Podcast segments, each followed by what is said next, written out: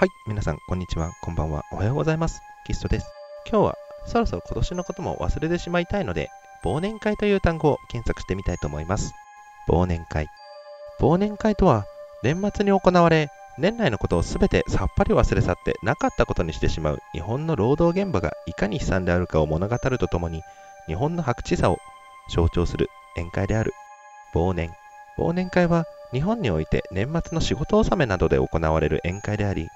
名前の通り、この回では酒を飲み、騒ぎ、暴れ、その年の間に起こったことをすべて忘れることを目的としている。これは日本独自の文化であり、同じアジア文化圏の年末宴でも、中国では年夜飯、韓国では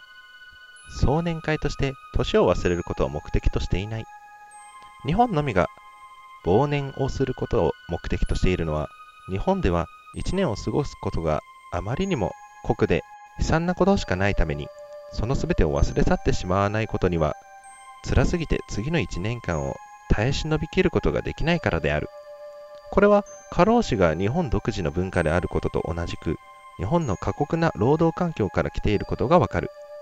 近年では忘年の効果を最大限に活用するため、12月31日に忘年会を開催する企業が多いため、31日は飲食店にとっては花火大会と並んで書き入れ時になった。二の舞。歴史は繰り返す忘年会について。クルティウス・ルフス。忘年会によって日本人は心のバランスを取ることに成功したがその代償としてこの会合でその年に起こったことを忘れ去ってしまうため人々は同じ失敗を何度も繰り返すことになってしまう。失敗の経験はその出来事を冷静に分析し原因を見つけることで次の失敗を防ぐことができるが日本人は忘年会によって経験がリセットされてしまう。大抵の事件や事故は年が明けるとそういえばそんなこともあった気がするというデジャブ程度の扱いにされ再発防止措置もなかったことにされてしまうのが通例である。そのため毎年忘年会が始まる前から去年の二の舞を踊ってみせる宴会芸好きが何人か出現することになる。近年で忘年会の効果が大きく見られる例では、2011年に起こった原発事故も、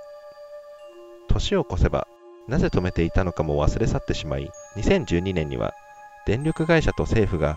原発再稼働を目指す姿などが挙げられる。ブレーコー。忘年会はその年のことを全て忘れ去ってしまうことを目的とするため、会社では上下関係も忘れ去って、団結したホームレス、同僚のように、ダベル、語らうことが正しいとされる。無論、そのことすら忘れてしまうのが本来の忘年会の形であるが、なぜか上司は何年先になっても部下が来やすい態度を取ったことを覚え続けている。これは忘年会の最大の謎である。ありがとうございます。本日は短いですが以上となります。次回もまたよろしくお願いいたします。それでは。